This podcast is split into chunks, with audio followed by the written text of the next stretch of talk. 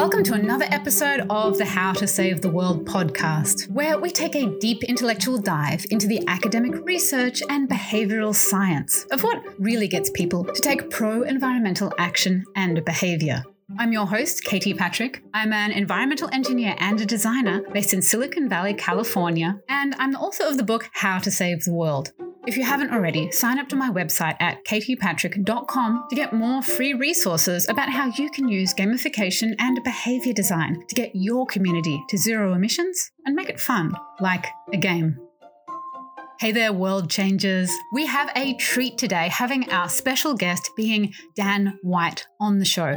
Dan is the CEO and founder of Filament Games. He's an artist and an entrepreneur, and he is one of the most gifted game designers on the planet when it comes to making games that are created to make a positive impact on the planet. And he is probably the world's most prolific games for impact developer.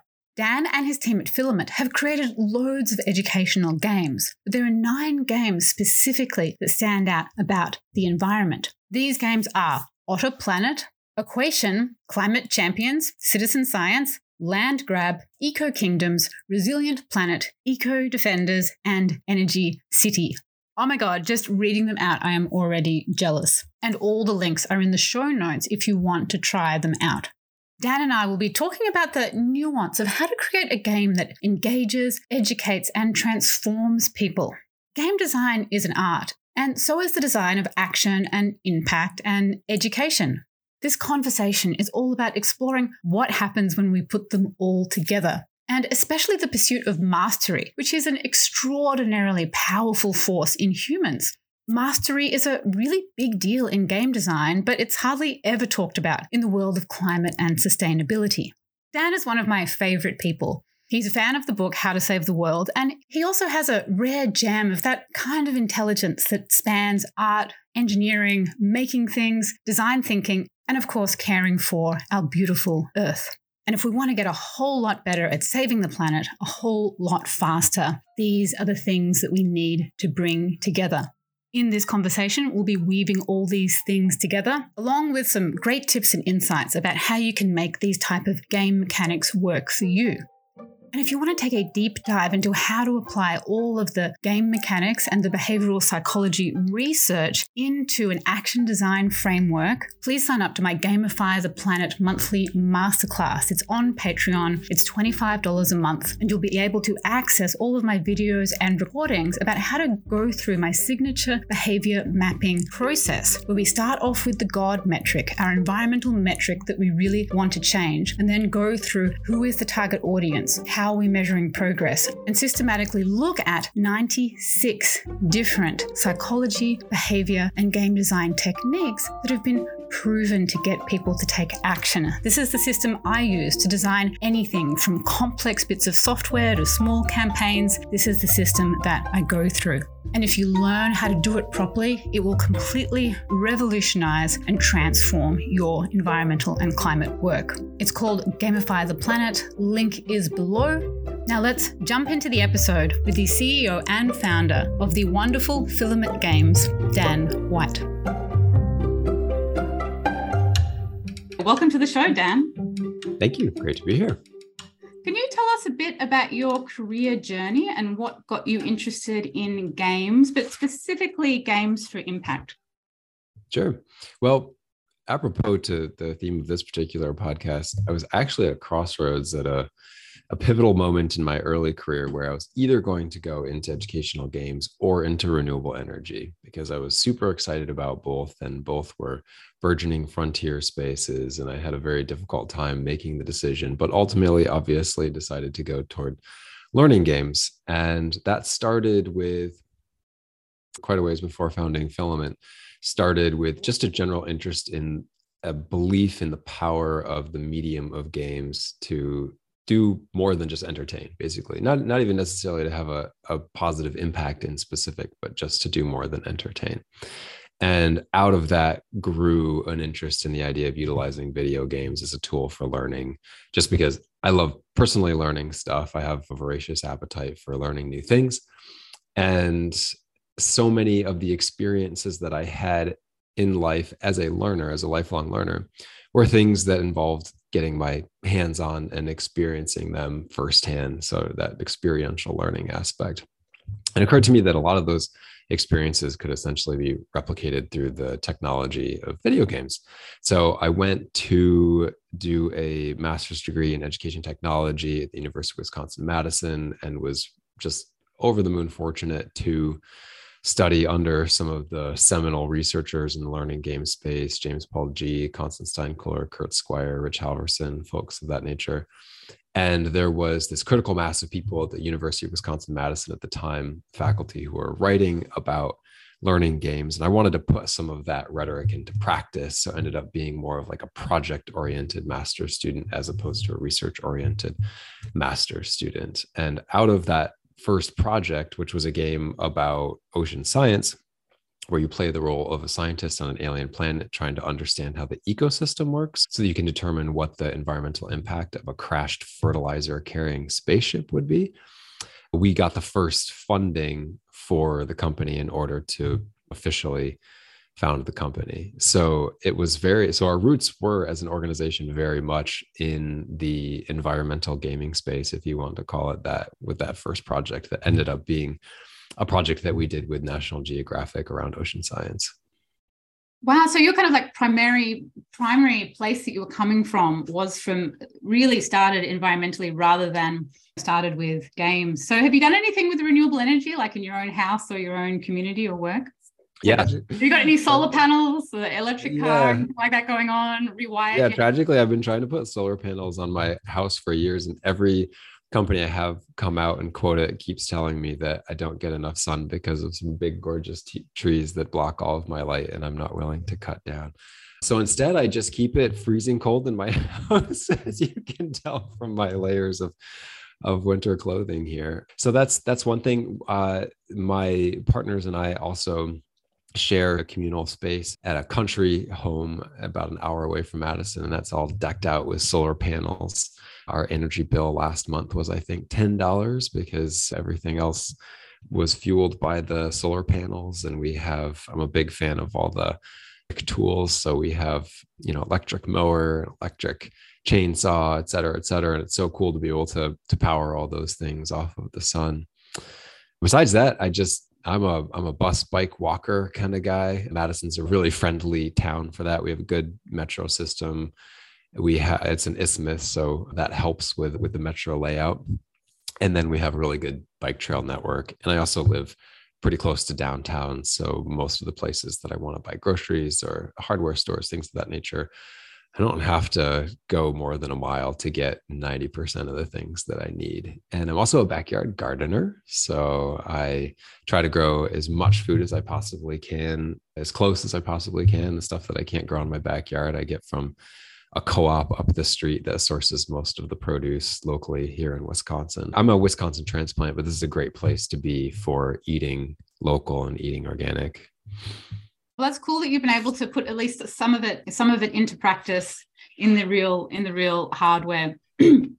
Because I think it's easy when you do a lot of content or game design or experience design to end up in the world of just kind of like content and theory and not so much in the real practical world putting it in i'm secretly jealous of all the people who do real energy efficiency work crawling through buildings and stuff because i feel mm. like i'm mm. always leaning too much into the creative and, and the theoretical world but I wanted to ask you to just dive in and extract some of your wisdom about how to actually put these games and these experiences together can you go over the design framework or process that you go through when you have like a new concept and a new client and it's totally fresh and new?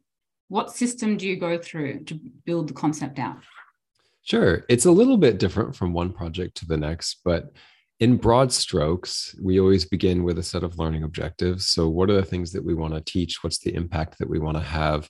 How do we want the user to be impacted by this game experience? And then we design out essentially a set of hypotheses about how a set of game mechanics could have that impact. And then how will we test that on the other side to see whether or not it is actually having that impact? So, once we have the broad strokes learning objectives and a set of game mechanics that we think could teach those things Then we essentially start prototyping. We do concept work and create out a you know flesh out design document things like that this is all kind of discovery phase stuff where we try to get a rough sense of what it is we're going to build without committing too many lines of code or creating too many final art assets before we're really sure that we're headed in the right direction. And then from there, it's a it's a pretty straightforward process of going to an alpha, beta, and then finally a gold through the process of two week sprints, where in each sprint we set out a number an objective in terms of the mechanics that we want to develop in that sprint and then how we want to test those mechanics on the other side. And then with game development in general but i think in particular for impact oriented games there's always pivots along the way as you learn more about how well those mechanics work in practice. And that's because I think compared to other genres of gameplay, we're not able to draw as much from convention or precedent. You know, if you're making a first person shooter, there are hundreds and hundreds of first person shooters that you're going to be drawing inspiration from and you're probably not going to reinvent the formula you're probably going to make some tweaks whereas with impact games oftentimes we draw inspiration from many, many different genres at once, or no genres. we invent something totally new and quirky and go off the reservation. I think it's it's really interesting. You know, you, you, bring up this idea of this hypothesis and this evidence and this testing, and I find that well, what I find is really missing from the impact space largely. I wouldn't say it's completely missing, but I think it's it's quite weak in a lot of our design thinking is this idea of causality that we actually know what the hypothesis is we're testing and then what the causal mechanism is for testing that. And I talk about causality a lot and bringing causality and creativity together, which I feel like sounds like mumbo jumbo, like for most people when I when I first say it. But I think you'd understand what I'm saying. You'll have this hypothesis that we expect this thing to happen. If people see this particular thing, then they'll do that action or they'll learn this thing. And there's a few different ways we can go about that. And then when you figure out what that causal mechanism is, like it could be comparison or it could be journey or it could be some social identity or whatever it is, once you know what it is, like right from its theoretical skeleton, then you can apply like a creative layer over the top. Then you can make it fun, make it colorful, make cool characters. But it's based on this core mechanism that you know what works. I have I'm I'm of two minds with that. I think one is I mean, based based on what I said before and our methodology, I think it's the best way to go about making games for impact. On the other hand, there is what I'll describe as maybe a cautionary perspective, which is that I think when we make games for educational impact in specific, there can sometimes be an obsession with the idea that something needs to have evidence based positive impact before it can be considered of value. And we hold games to perhaps an unfair standard compared to other more accepted, more traditional media, like, say, books, for example. Nobody really asks all that much whether or not books work, but obviously we use them day in and day out and have for centuries. Whereas when something's new, there's this kind of question of whether or not, like, whether or not you can prove that it works and I think one of the cool things about games, but also one of the things that makes them maddeningly difficult to answer the question, can you prove that it works? Is that they are experiences. Games are video games are experience engines. It's not flat content. With flat content, I can communicate that content, whether it's through a video or a passage of text or a picture, and I can ask you to recite it back to me. And if you can recite it back to me, whether that's through a multiple choice test or just verbally, then I have evidence that you have internalized that flat content. Having people parrot back concepts or experience based knowledge, you know, cognition that is embedded inherently in the performance of a concept or a skill or a task is much less straightforward, right? So if somebody were to design a video game to teach me to be a better entrepreneur, if I were to say, I'm not going to use that video game until you can prove to me that it's going to make me a better entrepreneur, okay, well, then that game developer is burdened with the task of proving that their video game has had a positive impact on your entrepreneurship abilities, which then by logical extension means that you have to figure out how you measure what it means to be a better or worse entrepreneur. And of course, we all know that being a good entrepreneur doesn't boil down to a list of simple do this, do that, if then kind of skills, right? There's a lot of nuance to it. There's a lot of intuition to it. There's a lot of, it's very dynamic. It's very dynamic content space.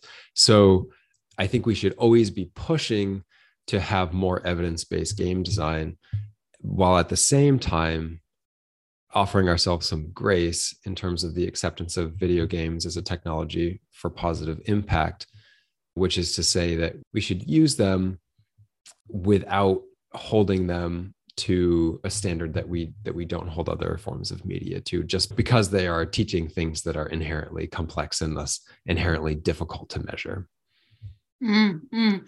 And also the the lens that I come through, which is a much more kind of simple form of, although I don't call myself a game designer, it's really looking at, I call it action design. My job is perhaps, say if you and I were working on the same project, my job would be, how do I get people to put their banana peel in the compost? So I'm very mm-hmm. much focused on the real world action and kind of like yes. drawing from game design. Whereas you might create a game that teaches people all about what compost is and what it's about. Yeah. And these are still both really important parts. And so, what I was thinking about as you were talking was that we need to encourage intrinsic motivation in people. There's kind of like action design stuff, like getting people to put a smiley face when they do something like every day and using colors and feedback loops and that kind of in the real world stuff. It works much better on people that have high levels of intrinsic motivation. All of this behavior design works kind of on everybody, whether you're into environmental stuff or not. But the people that are really, really high, they have high levels of education, high levels of knowledge, high levels of emotional motivation. They're very, very easy get to, to do the action. It will be very, very sticky on them. So if you're just totally just coming through an action design lens or being too reductive in this evidence-based approach, perhaps you might be losing a little bit of the nuance of how we encourage this inner emotional and psychic garden in people that makes them attuned to these behaviors. And, and all these things are long term. You can't necessarily put in a box someone's entire childhood and adolescence and how they came to becoming a really self aware, impactful person that they might have gone on to study environmental engineering or environmental science or gone into renewable energy has been at least a decade of ambient input into someone's psyche that's made them predispositioned to be a pro environmental person. And also, there's, there's a little bit of a funnel, you know, kind of like a sales funnel or a behavior funnel with this stuff. And if you're putting people through the funnel, I think a lot of people mix up where their experience or their idea or their game or whatever it is they do, where it fits on the funnel. And I see the funnel as having three phases. You've got the one that attracts attention. So the game might be something that really just attracts attention to the cause. Like it could be something very simple. It could be something that's very fancy, like some augmented reality experience, something that's out publicly, something that's just very fun and very novel to attract attention. But its job isn't to actually create the behavior. It's mm-hmm. just there to attract the attention. Or it could be some of like a deeper emotional relationship building. Like if somebody is playing the game about compost, they're having this emotional, sticky experience. And then what we actually want the person to do at the end, which is to buy the product or change the behavior, that's a different realm. That's the bit I would do. That, okay, we've basically grabbed their attention, we've created this deep level of engagement. Now we want to have the action to happen and you kind of have to be measuring it for different things along different stages of this of this funnel Mm. Yeah, I, I agree 100%. And I think there's, particularly when you're talking about longitudinal change as opposed to something short term, it's really important that the player or the whoever you're trying to impact is engaging and then re-engaging. We see this in, for example, professional development with educators.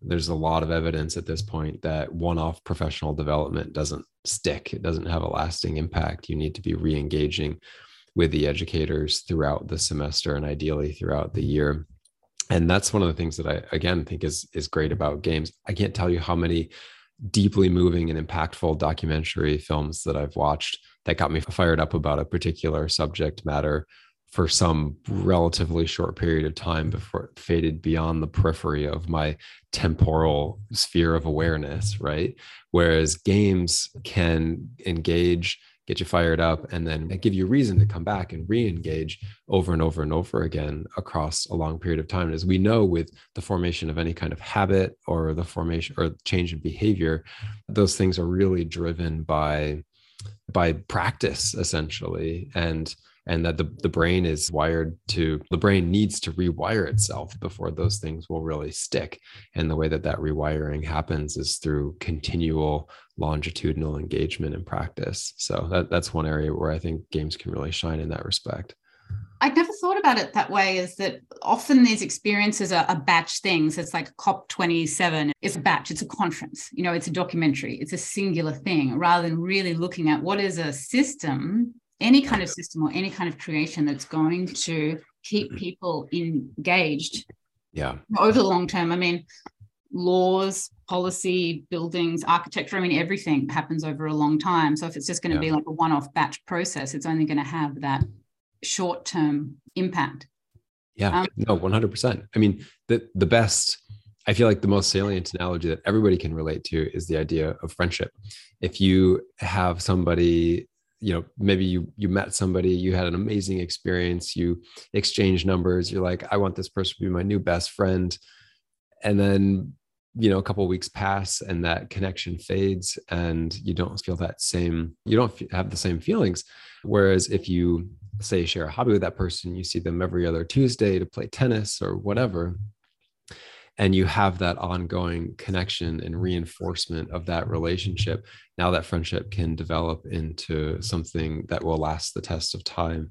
And that just seems to whether you're talking about social engagement or something educational or something behavior change oriented or something habit oriented it just seems like as as animals you know we we really need to do we need to have reasons outside of ourselves to keep doing the same thing over and over and over again across across a long period of time before it's actually going to become a meaningful part of our lives. And that's, I feel like anytime you're talking about impact, if something doesn't become a meaningful part of the person's life, if it's an ad hoc one off intervention, then you're just not going to get the, the impact that is ultimately desired because most of the time, real change requires long term stick to itness, right? Yeah, yeah. It just reminded me of this one phrase I've been putting out into my trainings more, which is build a movement, not a product. Because people mm. come to me all the time with their ideas. They're like, I'm trying to make a game, I'm trying to make a startup, or I've got this physical product, or I'm putting on this. And they're so caught up in the idea or the product, yeah, yeah. whether it's a digital thing or like a physical product or a campaign or whatever. And that it's this finite thing they're trying to release into the world. And I tell them, like, it doesn't matter what your idea is. For a start, you haven't built it yet. So it could change. And you really want to build a movement of people. You don't even need a product to build a movement. You know, you can get people together, you can get people taking action. You can just do it with Zoom and with Slack or with Discord and just have a vision. And once you've got a group of people together with a, a vision that is fine with that, they're identifying with this, this mission, I mean, you can put any product in that. It can be anything at all, but it's really taking this long term community building perspective on what you're trying to make. It's more about the movement of the people than it is about the actual widget or thing or game, you know, that you put out into the world. Totally agree. Yeah. I wrote down a bunch of game mechanics that I wanted to ask you what you thought was the thing that you really want to get right. Mm. But then I thought, what's the really thing that you want to avoid, like the big mistake. so I'll run through them. I don't think it's a comprehensive list because, oh, like I said, I'm more of a behavior than a game designer. But the first one is story, like the hero's journey, the story arc of the mm-hmm. game. What's the thing that you really want to let people know? If there's one thing you want to get right, what is it? And the one mistake that you want to not do? In developing a story. See, that's a tricky one because we actually don't do a lot of narrative based game development. It's actually more the exception than the rule. But if we were to do a heavily narrative driven game experience, I think the one thing that you want to get right is the ending. You want to stick the ending. That's the part that will stick with people. And for whatever, this is how we're trained, right? Through contemporary media, we're trained to place all of our eggs in the ending basket. People who religiously watch certain shows on TV might watch them for four, five, six seasons, dedicating hundreds of their hours of their lives to it. And if they don't nail the ending, then they walk away with a sour slash bitter taste in, in their like mouth. Game of Thrones. Game that's of the one I was going to mention. yeah, exactly, exactly like Game of Thrones. And you see this in games too. One of the most one of the example that comes to mind is uh, there's a sci-fi space game series that was heavily narratively driven RPG that had, I think there were up to maybe three or four instantiations of the game. So by this point, players have invested hundreds of hours, and then and then it's almost like every hour that was invested makes the person that much saltier when when they don't like how the, how the experience concludes. So that's what I would make sure you get right in terms of and then what's the other side? Things to not do things to avoid yeah i mean it could be just the same kind of thing but um right. but sometimes it's different Point, like the thing that you want to get right and the thing you want to avoid are not necessarily the same thing. I think the thing to avoid for for narrative is being too self-indulgent. I think there's a lot of people who write narrative or write dialogue to to build out narrative that spend a lot of time on building out things that ultimately aren't serving the narrative in any kind of really important or meaningful way. If somebody's going to tell me a story, I want them to hit the important beats and I want everything. I don't want a bunch of, you know, proverbial side quests, if you will. I, I just, I don't want to, I don't want a bunch of forced character development dialogue. I don't want a bunch of just kind of filler, basically. I feel like the best stories get in and then they they deliver they deliver those great story beats and then they and then they get out. Mm. okay what about novelty? Novelty gets used a lot in uh, neuroscience and behavioral psychology. It's a big part of game design too to keep people's attention. What's the most important thing to get right with this dimension? With novelty mm. so novelty is I think, an incredibly powerful game mechanic in general, and is what, interestingly, I think a lot of people seek when they play games because they're, by virtue of the fact that they're playing a game, they're seeking out an experience that they probably can't really have easily in the real world or maybe at all.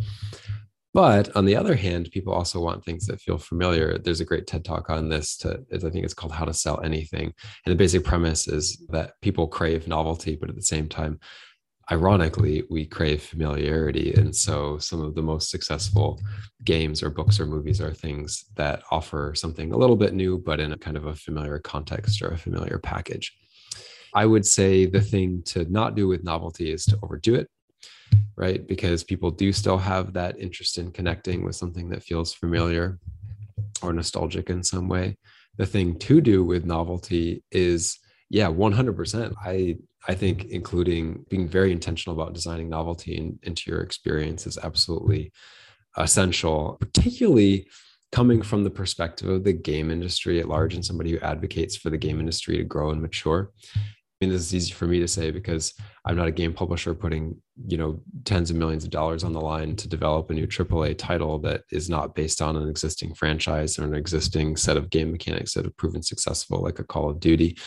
But our space is just our industry is in desperate need of of people having the courage to to try new things and to and to build novelty into their games both in terms of game mechanics games that aren't just about violence for example or in terms of topics and themes games that explore things other than conflict or battle, you know, et cetera, et cetera. When talking about novelty in a fairly abstract, can you be a bit more specific by what you think when you're looking at like, okay, how do I perhaps turn up the volume on the novelty of this concept? What would you be looking to do?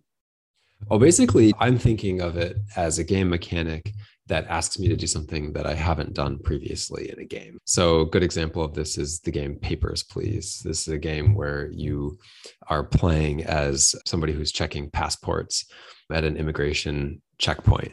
I, I don't know that I necessarily want to do that for fun, but I love that this game exists. And I love that there's a game that asks people to do that for fun or maybe fun's the wrong word that asks people to do that as a as a meaningful experience I would like to see more games that ask people to do things that they're not used to doing in games in the pursuit of meaning. Because when I asked you the question, I was totally not thinking it like that at all. When I think of novelty, I think completely visually. I'm like mm. a color that's novel, like a little sparkly thing that's novel, like something bounces in a novel way. Also, with a lot of sustainability stuff, I think we are painfully bad at novelty. Stuff still is looking like corporate documents and everything's green and brown and it's got a picture mm. of a tree mm. and it's an earth. And I'm just like, make a little pink monster that jumps around that has three eyes. Like it doesn't all be, you know, trees. and I like trees and lakes, but it kind of starts to all look like that. You know, that's a great point. I mean, in terms of visual novelty, it's it's something that I mean, as a cautionary tale, we recently released this game RoboCo, which is a pretty hardcore engineering slash robotics experience. At its core, if you really want to get into it, you can make a non-slip differential gear setup if you want to, or you can just make a silly robot that can deliver a sandwich. But the aesthetics, the aesthetic th- treatment of the game is very fun and playful and silly and almost kind of youthful in its in its affect. I think the the visual novelty kind of belies the depth. Yeah, the the depth of the engineering experience under the surface. And I think for a lot of people, that is a surprise. For some of them, I think it's a good surprise. For some of them, it's not a good surprise. So people are trained to read the book by its cover. And I think when whenever we're designing games or any any media, we have to make a very conscious decision about whether or not we want to do something novel understanding that the inherent risk is that we we're going to delight some people and other people are going to find themselves having an experience or or in a genre that they they want nothing to do with Right, right. But I've never thought of novelty and branching in terms of like a novel function and a visual that you pair it off, that it can be in these different different realms. Another thing that I think is really interesting is levels. And like level design is a super common everyday part of what you do as a game designer. But when I'm in my world as a behavior designer, the idea that you would design for environmental behaviors at people's different levels. For example, if you've got a group of vegans, you are going to be designing something very different for them than if you've got people who are in the half and half meat vegetarian mm. or the people that just hate vegetarians, hate vegetables that you've got people at different levels and they're perhaps at their different levels of skills of where they're at with their environmental behaviors their consciousness yeah. their engagement. And that's an extremely novel way to approach it. It's not in the zeitgeist of climate action design thinking to, to bring that in. So what can you share with us about when you're looking into level design and how to design levels that you think we can draw from when we're trying to get people to do stuff in the real world now this is another one of those things that we should semantically clear up. So do you mean levels in terms of the player's level of experience, or do you mean levels in almost like chapters of a book, like levels that have different gameplay mechanics or levels that increase in complexity over the course of a game experience, or levels that just explore different themes is another way to think about it. I was just thinking of it in terms of as you just move through something, you start at level one and then you move to level two and you just okay. progress as you go. You don't give people everything at once. You know, sure. you, everybody starts at level one and then they have to go up from there. Yeah. Okay. Got it. Because there's, in one sense, you can think of the purpose of leveling as a scaffolding progression, right? So it's designed to make it so that the player has a, as smooth as possible on ramp into learning your game and how to be good at your game and how to succeed at your game. The other way you can think of it is it's just a going back to the novelty thing. Each level is a way to change up the scenery and change up the game mechanics in such a way that keeps the player engaged because now they're doing something different that they weren't doing in the previous levels. And I think both of those ways of approaching level design have utility. And then the third, I suppose, the third way is that you chunk up the content into chapters like a book and just make it that much more digestible. You give the player logical opportunities to say, okay, maybe I'm done for now and I'll come back when I'm refreshed. There's a natural arc in the experience that has a climax and then a denouement and then maybe a pause and then they come back and do it again at a later date in a new level. I think all three of those are great reasons to divide content out that way. A lot of our games have levels in them, certainly not all of them. The downside of designing games with levels, particularly if you're on a budget, is that as soon as you have levels, there's an expectation that there be at least so many, right? Nobody would write a two chapter book. That would feel really weird. so I think, yeah, the levels are levels are a terrific tool for framing the experience around, for scaffolding the progression of the player, but that come with the necessary caveat that I think if you had less than like six levels in a game, that might feel weird. That feels like an arbitrary threshold, but that's that's the number I'm picking. I've broken plenty of stuff down into just three because you know I'm often dealing with the simpler stuff. But that's cool. I hadn't ever thought about it before as a way of just introducing novelty to to just change up the scenery, change up the characters and stuff. And a lot of what I've found myself doing professionally and just in my own work is teasing out these enormous amounts of environmental actions into interactive experiences that people can digest. One of the jobs I got was from the United Nations that had this 100 page PDF document with basically every single thing that you could possibly do to regenerate the planet and mm-hmm. regenerate ecosystems. And it was everything from like eat less meat to get $5 million worth of funding and get a team of people to recreate a coral reef. Stuff that's like super simple everyday things to really, really advanced. And it was all jumbled together, like literally in the same sentences. So I just spent the time just like copying and pasting it out. And I put it into three levels, did it for them because I had to try to make something really simple and interactive sure. and tried to tease it out. But it was just a, a, process of just trying to get these, these huge amount of actions just hmm. segmented, mm. like you said, like chapters.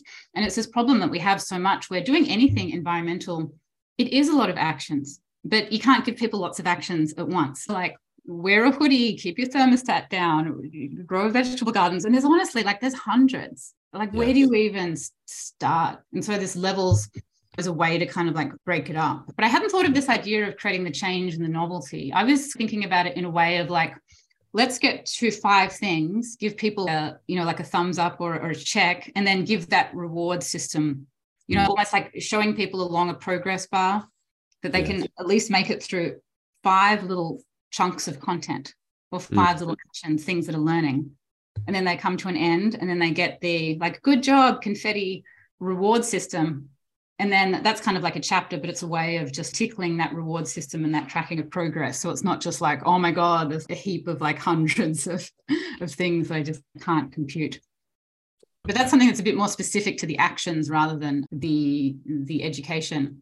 But, but another one i've got here is these reward systems. What are your thoughts when you're trying to think of how to design these rewards? Rewards can be just like little animations little good jobs a sense of completion. What do you work with to try to make these good there's a lot of different types of rewards that we use in games. I think we try, whenever possible, we try to tie them to the game mechanics as intrinsically as possible. So the game mechanic itself is also the reward. The thing that we're asking you to do is in and of itself the reward. So, for example, in RoboCo, we're asking you to build a robot that can solve a challenge. And the reward is for sure the most gratifying reward is solving the challenge itself having that moment where you're like wow i just designed i just built a thing that can cross a gap and turn a valve. And i went through like six levels of iteration or six you know instances of iteration on this design and the final one does it and it does it elegantly and it works just like i had hoped. That feels amazing because the player is excited about their accomplish intrinsically excited about their accomplishment but of course, on top of that, we also say, good job, you unlocked some new cosmetics for your robot. Good job, you unlocked the next level. You got some bits or currency that you can spend on different things in the experience. And so we're tapping in some of those different dopamine systems, but there's no doubt about it that the satisfaction or the gratification that stems from the actual completion of the task in the game is the thing that we want to lean on the heaviest because that's the thing that's actually going to produce long term change for that person. That's kind of in the realm of mastery when you're thinking about game design, isn't it? You're trying to encourage mastery of the topic and the intrinsic motivation of the mastery rather than somebody wants to do it because they want to get the the strawberry to bounce up and down at the That's end. That's right. That's right. Yep, exactly. And and those types of those those smaller extrinsically motivating rewards are still nice. I think those have a place and I think that they produce produce the desired effect. It's just not as how do I say it doesn't last as long, right? It wears off relatively quickly versus a reward that is is tied to the player's sense of self-efficacy. Hmm. Can you talk a bit more about the the intrinsic desire that we have for mastery? Because something that comes up a lot in the environment and climate is the general worldview that people are completely self-interested and the only way to motivate them is with money and with the law. You have to make it illegal or make it cheaper. And there's and oh everybody wants it to be really simple. It has to be simple it has to be easy it has to be free. And that's probably true for the less involved people but i find it far more fascinating and interesting to look at how enormously motivated humans can be to do really complex stuff that they don't have to do like yeah chess grand championships. Like the lady, there's all these people that go off Niagara Falls in a barrel. Mm-hmm. And there's this one woman that did it in the 1800s and she survived, like breaking the four minute mile. Like the guy, Felix, who jumped out of the spaceship and he parachuted to Earth. All over the world, people are pursuing their mastery of doing something that's never been done before, of unraveling some complex puzzle. And I think that's a far more interesting and powerful thing to try to tap into than this idea that we're all just kind of like like animals on a farm and you know you've just got to put the food over there and then all the animals will walk this way it might be true for maybe for some of the population obviously that's happening but what are your thoughts on this this powerful capacity for this obsession with mastery that humans have in us and how we can tap into that you know with games yeah I do think it's universal. I think everybody has the capacity to derive deep pleasure and satisfaction from mastering something, and in particular, mastering something that is challenging. If it's not challenging, I would say the level of satisfaction and pleasure oftentimes is directly is one to one with how challenging it is to master the thing. What I think is hard, well, hard's an understatement. What is extremely elusive is how you get somebody to care about the thing you want them to master as opposed to the thing that they've already kind of organically decided on their own that they want to master. The the cool thing about the list that you just put forward is that you know all of those things are wildly different pursuits. And you know what is it what is it about one brain that really wants to jump out of a plane in space in parachute to the ground versus another brain that wants to explore something previously unexplored versus another one that wants to you know dive to the deepest depth and see how long they can hold their breath or or learn a new instrument or whatever you know whatever the thing is. Once somebody has committed to the idea of mastering something then we can create games that keep them engaged longer than perhaps they would be on their own but creating a game that can take somebody from having no interest in mastering something to having interest in a mastery in something now that's the that's the golden ticket right there right? And i know that we can do that. We certainly have done that. We've created games that i think have successfully done that for people. I've had that same experience playing video games myself but i don't know what the formula is.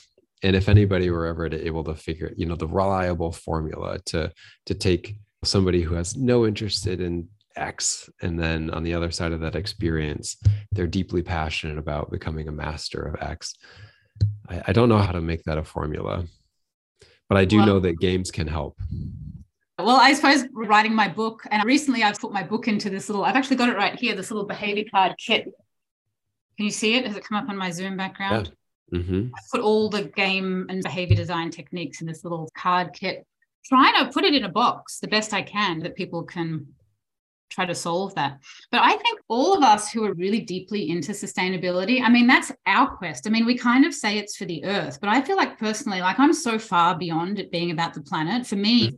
an obsession with mastery. How do I turn 100 people who don't really care into these like like rabid environmental enthusiasts? You know, I get to practice these things on people and be like, like, hey, do you know that you're doing 20% worse than your neighbors? And just watch their result. They're like, oh my God. And just looking at all the little interactions that people have. Like one guy, I, I tested out an app I made, he puts his fist in the air and he was like Like he was so upset that he was low on the leaderboard and this um, this feeling of rage and competition.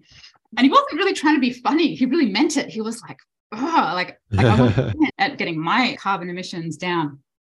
But we're all in the game of mastering this earth centric way of life. All of us who do it professionally, we do it in our private private lives. And i don't hear about it talked about it that way. Like how do you complete a completely zero emissions house or a zero emissions community or get my house to be zero waste to live you know without any plastic. All the people that are really die hard don't ever use plastic. Have you ever done it before where you don't use any packaging nothing in a can nothing plastic? Like like i said with the documentary i remember watching a youtube video about somebody who went zero waste for some period of time. It was really inspiring. I was like oh cool. I'm going to do that. And and then you know i did it for a month and then life happened. And so there was that gravitational pull back to the norm it's a particularly hard one to do because the world is really really not built for it. But i think the the pursuit of say zero waste living which is probably one of the hardest things to do i think if you see that through the lens of mastery and if that's something you're trying to promote with people talking about it designing it just looking at everything that you do in that space through mastery is like a really, really different lens to promote it and to think about it than like a fish in the ocean have plastic in them. Okay, I know fish in the ocean have plastic in them, but I'm not personally littering. It doesn't, I don't know, I think it kind of wears off the environmental lens, the environmental call to action wears off and the self mastery, I think is just, just personally, I sense that it's far more powerful. Oh yeah, 100%. I mean that uh, again that concept of self-efficacy I think is just super super powerful because it feels really good. That's like the ultimate dopamine hit is to be like, yeah, I'm capable and I set my mind to do a thing and it was hard and then I did it anyway.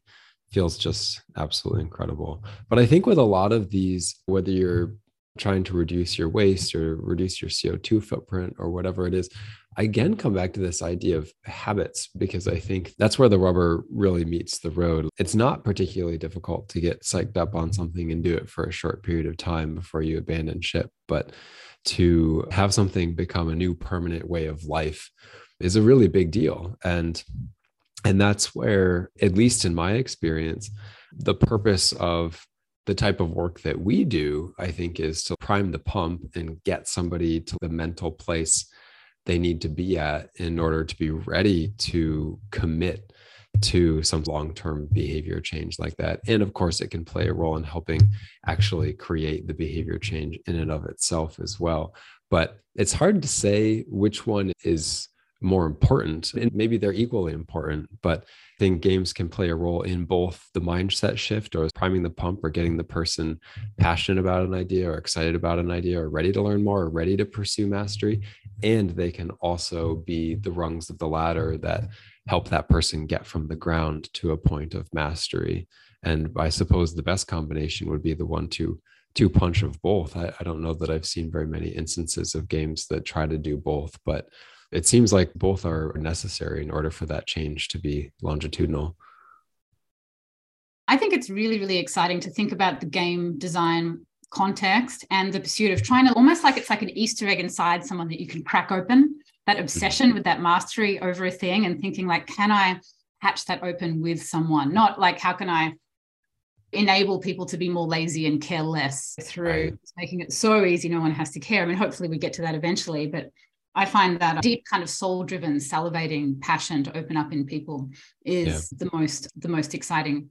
I did this little diagram about a year ago that was like a staircase. The more experts I talk to in this space, people that do, you know, their PhDs in the social science of change, and, and then there's people like you who are designing these interactive experiences. It's kind of like a staircase. The first one is attitude. You need to get people to just have a pro environmental attitude before any behavior comes or before anything else happens. People are psychologically primed. And that word that you use to prime, I mean, that's also a word that's used in the psychological literature, which is like mm. priming, mm.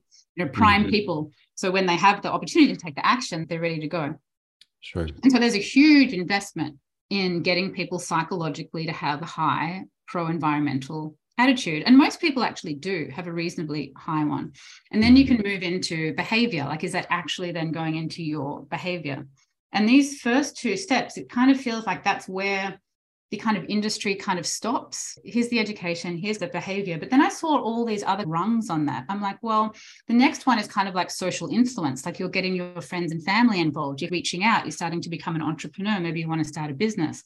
And then there's a level of mastery. Do you actually really try to master something like green walls? Do you spend 30 years trying to re engineer green walls to be able to work on 30 story high buildings and figure out the mm. watering systems? All of the environmental stuff that we see today is built upon the backbone of people spending decades obsessively mastering whatever it is they do. If it's how to, I don't know, keep solar panels clean because they get they get dirty on roofs all these different types of green infrastructure that you can put on buildings just even like drainage systems so you don't need to use concrete you can use natural stuff mm. there's just every single environmental product out there has had this really deep obsessive investment of someone trying to master this new kind of product. So that's your next stage. And then you've got the stage where you're really actively trying to influence the system. You've mastered something. okay, well, you need to get a law change. We need to change the government. We need to get extra funding for this. But you're really trying to change policy and having that spread through people. So if we're all just capping off at the educational awareness stage, we're not realizing that humans have all these other almost like is transcendental, but no, tran- transcendent. Transcendent mm. is the word I mean. All these other levels in them for social influence and for mastery and for taking not just a year, but like decade after decade worth of mastery into this. And I think that just that game lens can help us ask the question of how do we hatch this open in people? Mm.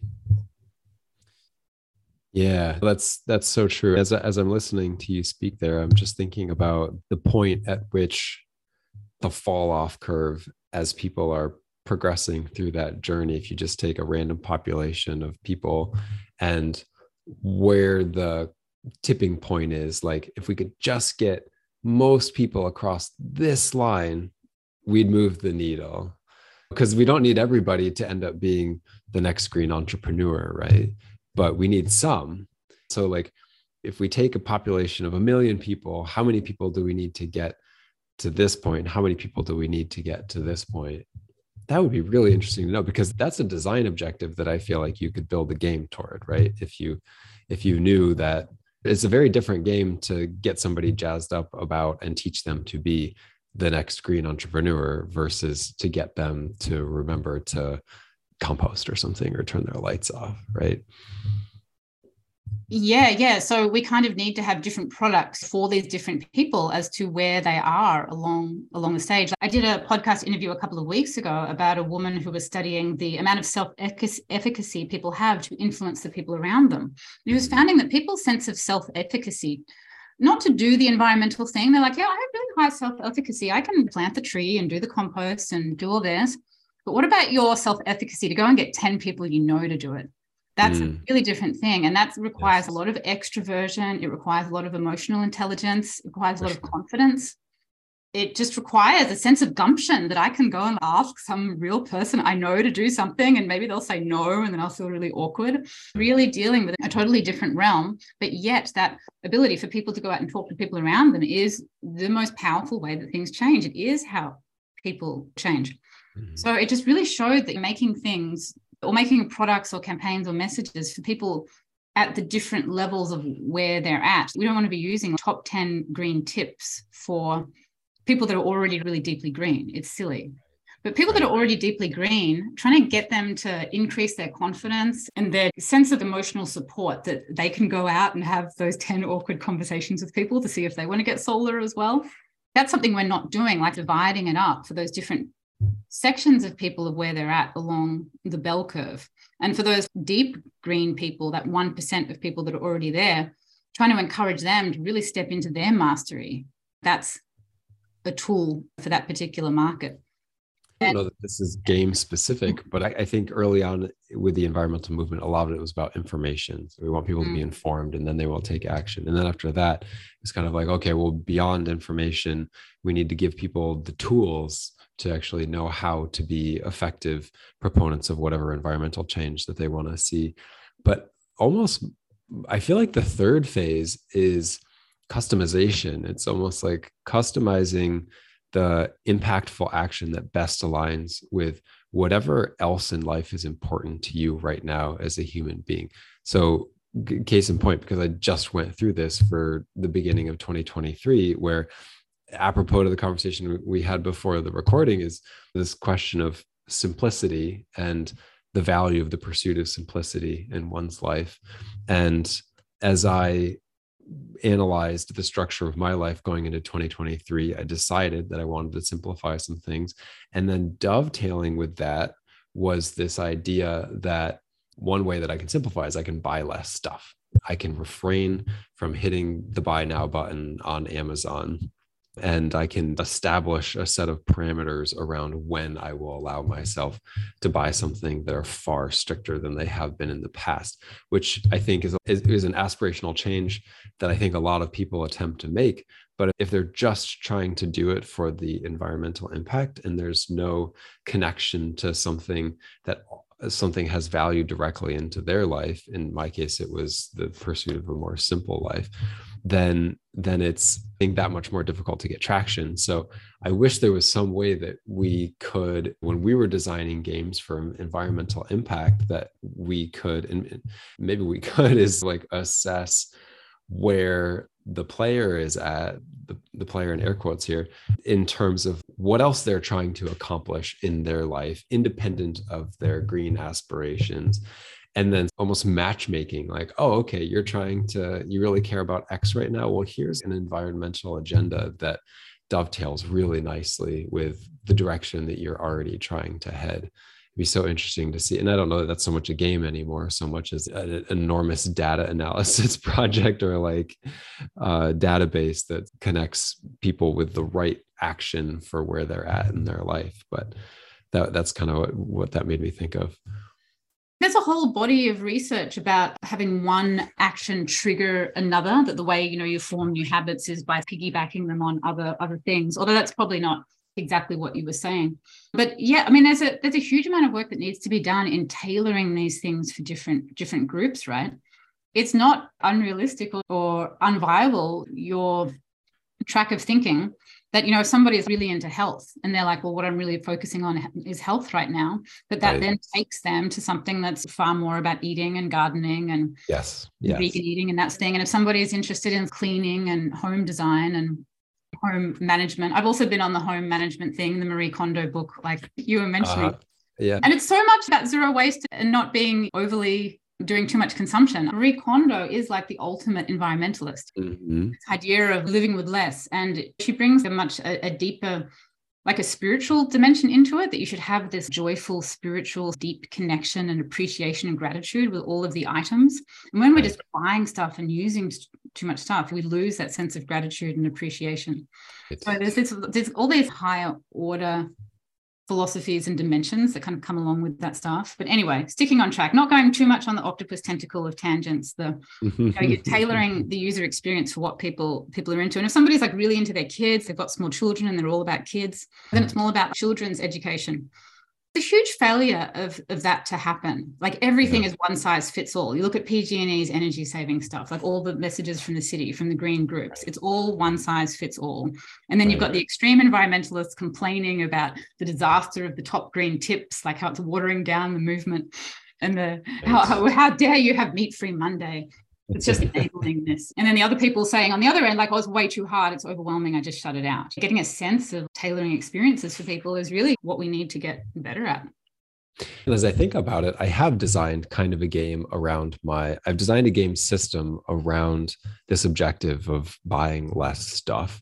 And I think I don't, maybe normal people don't do that. but as I think about I do, it, I've designed two actually, but I never made them. Designed them, but and I think that structure, that system, even though it's not something that I've written down and put onto, and certainly not into digital format or even onto, onto the format of a board game or anything like that, I think that structure is a big part of what helps me get to those dopamine moments where I feel a sense of empowerment, feel a sense of self efficacy. I'm just imagining what it would be like to live in a world where you could have a game that after it identified the things that you're already intrinsically motivated by that it could create a, a game structure in order to tap into that motivation and turn it into a set of behaviors that stand the test of time or that have a positive impact. Because that's where i think without those game structures my this resolution that is eh, now granted we're one month in right so we'll see check back in in six months but i i can feel that my momentum is increasing. Whereas I think it's around this time that the typical New Year's resolution is starting to at least plateau, if not wane a little bit. And I think it's really because of that game structure that it is very much waxing. And I think there's something to that. Wait, this game structure that you created just for yourself? Mm-hmm. What is it? What yeah. is the game structure you created for yourself? Well, so there, there's rules, first of all, right? There's a rubric that I use to evaluate the prospect of a purchase. There are, there's no extrinsic reward, but there are there are rewards built into the moments where I succeed at being mindful or identifying a that I would normally make as a knee jerk reaction, but instead either don't make or file into a system that pushes it out or aligns it with some other objective. And then there are like regular check in points. There are points where I formally sit down, I look at my performance, and I feel a sense of either excitement or disappointment in myself based on the results. And so far, it's been this positive feedback loop where each time I sit down, I find that I've done better than I was even planning, which motivates me even more to do better to do even more the next time. So there's very much this virtual cycle i think at play with with the structure. And is it just like something you made up or did you write it down? Is it just no it's just made up. in your mind? It's only it's all, it's all tacit yeah. Yeah but these simple little basically like a system of rules right that you've created mm-hmm. for yourself just in mm-hmm. your mind.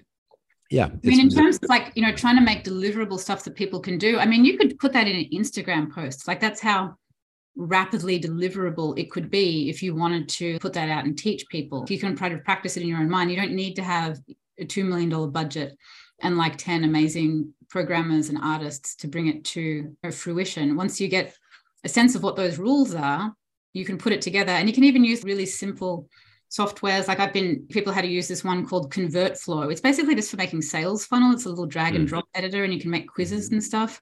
But okay. you can put little tiny very simple little interactive widgets inside a website where you could teach this and make it almost a game mm-hmm.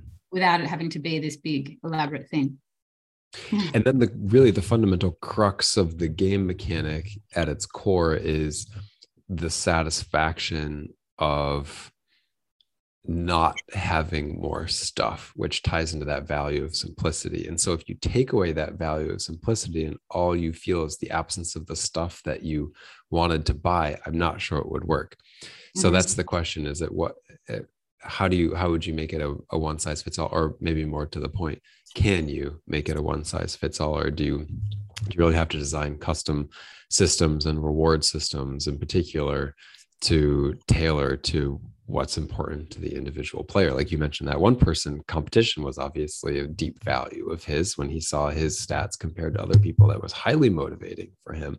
I would suspect there's a there's a whole psychological category of people for whom that mechanic is highly effective. Of many others who it would probably bounce harmlessly off of. I think what I'm realizing through this whole conversation is, yeah, in a perfect world, we would have thousands of game designers designing highly custom mechanics to different psychological profiles. Yeah, but that sounds like a crazy kind of feature creep disaster. I think if you pull the scope in of the game massively, that it's mm. like the scope is your game is like like an Instagram carousel. That's how simple it has to be. You've got sure. to teach it and you bring the scope in, then you can have that kind of tailoring. But I see what you mean. Like it has to be around a core value system. Yes. You know, once yes. you've got that core value system and somebody's also committed to that value system, there's also that sense of commitment to that goal, like a goal and a value, can almost put them together. Then you can actually have a product or whatever it is be something very simple that it can even be like a piece of paper. I commit to blah, blah, blah, blah, blah. And then you write it down and that's your game, you right. know?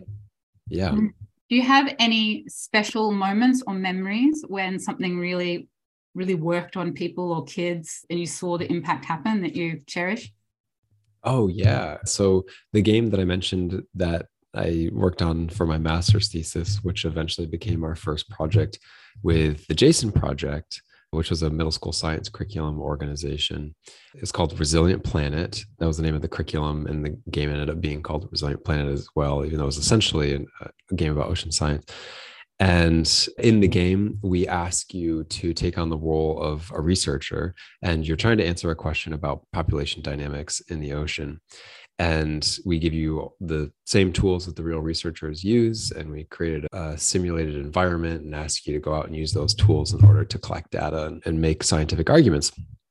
And when we tested the game in the classroom, I distinctly remember this one student looking at his score in the game. And in his mind, his score was a proxy for how good of an ocean scientist he was, which is so funny to think that in the span of you know 20 minutes 30 minutes of gameplay that somebody can start to form the identity of an ocean scientist and have that, that speaking of self-efficacy have that sense of self-efficacy from the game. Whereas prior to that experience i'm sure that person you know 13 year old didn't walk around thinking of himself on the spectrum of not ocean scientist to 100% ocean scientist material.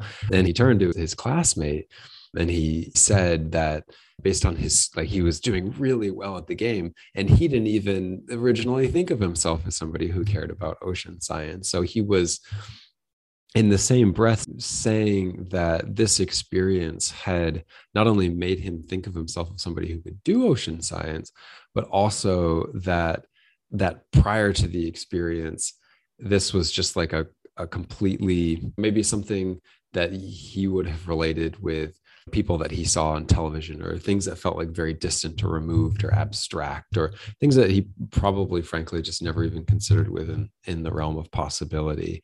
And to have that sort of mindset transformation to not only like oh okay I I think I have a sense of how I would do this if I were to do it but also I have natural aptitude and affinity here and just like get to check both of those boxes in the span of a classroom that was the moment where I was really hooked on the idea of learning games for impact because I've just never seen any other technology do that. Now, did that student go on to become an ocean scientist? Doesn't really matter. From my perspective, what mattered was that we had created a technology that in a, very short span of time could get somebody to have a complete shift in paradigm from average middle school student in in Iowa to possible future ocean scientist. And that's a really big deal.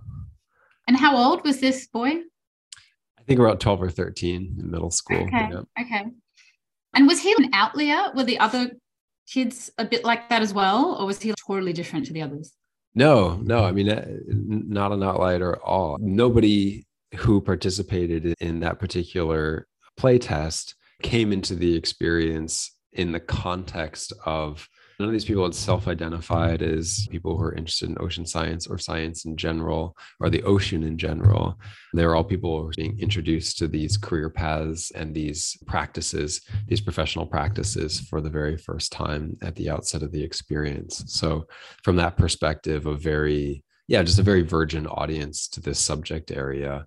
And I think that's one of the biggest challenges with games for impact or really anything oriented toward impact is like how do you take somebody from off the street who doesn't have knowledge about something or affinity about something towards something or a value system around something or a sense of self-efficacy around something? And how do you efficiently instill that through one experience and that's essentially the process that we we took that group of kids through that day and consistently saw levels of engagement did vary from one student to the next, but I would say we definitely had the majority, something like 80 plus percent of the class walking away from the experience, having put on the lens of ocean science and having viewed the world through that lens, realizing that A, it was a maybe an interesting practice that they hadn't thought about previously, but B, that it was something that they were actually fully capable of doing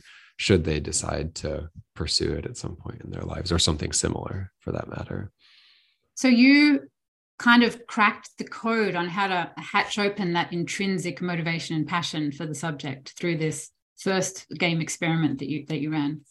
That's certainly what it felt like to me. yeah, yeah. Yeah. Well, what I'm really getting out of this conversation is there's a constant divide between education design, what I, I'm or constantly working to articulate the difference between what is education design and what is action design that they're, they're both so different and yeah. what i've really gotten out of this conversation is just how powerful games and when you can really drive into the complexity the creativity the story and especially this mastery you're you're hatching open you're encouraging this intrinsic motivation that intrinsic power inside people that then when they go out into the world they'll do stuff. But we don't necessarily design the game to get people to put the thing in the right bin. We designed to really create this inner transformation like you just shared what happened with these kids playing this playing this ocean scientist game. That's exactly right. And and you never know what is going to trigger that that's aha moment right? I mean that's that's why we call the company filament. It's now a little bit anachronistic but the filament inside of the light bulb the light bulb being the iconic representation of that aha moment where you have a paradigm shift or you take on a new perspective or you get excited about something that you didn't previously care about right? Those transformational shifts are the ingredients of impact from my perspective. With each individual person, you, you never know what collection of gradients is going to produce the ultimate desired behavior.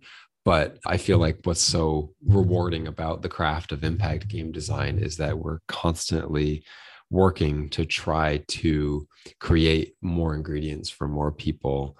And sometimes, you know, I feel like we have win scenarios like I described. Sometimes it feels like it doesn't doesn't work very well and there's a lot of instances that are somewhere in between but i feel like it's the good fight it's a proverbial good fight right? It's like the pursuit of knowledge about how you deliver experiences to people that transform them towards some positive direction. That's just incredibly fulfilling and i feel like there are many lifetimes of, of learning to be done in terms of how to master that and perfect yeah it. it feels like we're only just scratching the surface in this space and final question What are you specifically most interested in exploring in these games for impact in the in the next 10 years? Do you have a well, little chestnut of one thing that you really want to your own mastery that you really want to crack?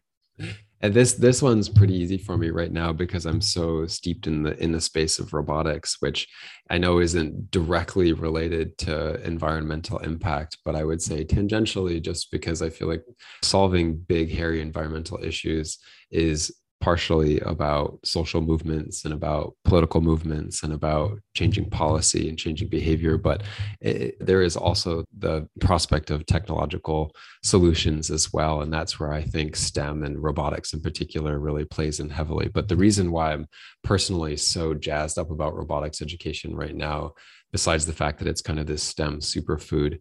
When I say STEM, I mean science, technology, engineering, and math, is, is just that as I look at the future landscape of a big challenging problems for humanity to solve, be really interesting, meaningful, rewarding career paths, and see things that games can do a uniquely amazing job at teaching that other media are really not up to robotics just like checks all all of those boxes. And even if we get somebody excited about robotics and they don't actually become a roboticist or a STEM professional, the types of thinking that you do in robotics is highly transferable to all sorts of other really important problem solving disciplines which let's face it at the end of the day most of us when we leave school become professional problem solvers. We just solve all sorts of different shapes and sizes of problems and so i think that mindset is a really good one to indoctrinate people into. So yeah that's what this work that we're doing on roboco which is a game to teach robotics where you're building robots to solve problems is uh, the thing that I, I can see myself sinking. We've been working on it for five years, and I can definitely see myself putting another five years uh, into into this space because I think if we get more people excited about robotics, I think we'll, we really will have a significant positive impact both on those people and on on the world in general. Yeah, and it's true. You need to be able to do complex problem solving to solve any of these problems. And there is not one single environmental issue that isn't largely technical. It's social and political as well, but they all have a technical basis. Yes.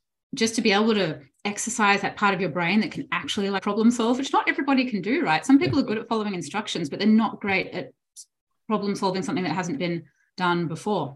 Well, school doesn't prepare us well to think about completely open-ended problem spaces either. Problem spaces where there are literally infinite viable solutions, some obviously more elegant than others. It's usually there are four options and one of them is right right? And so mm, and that is where the divergent octopus brain finds its true genius that you can get into a problem and you're like this this that that that that that and that.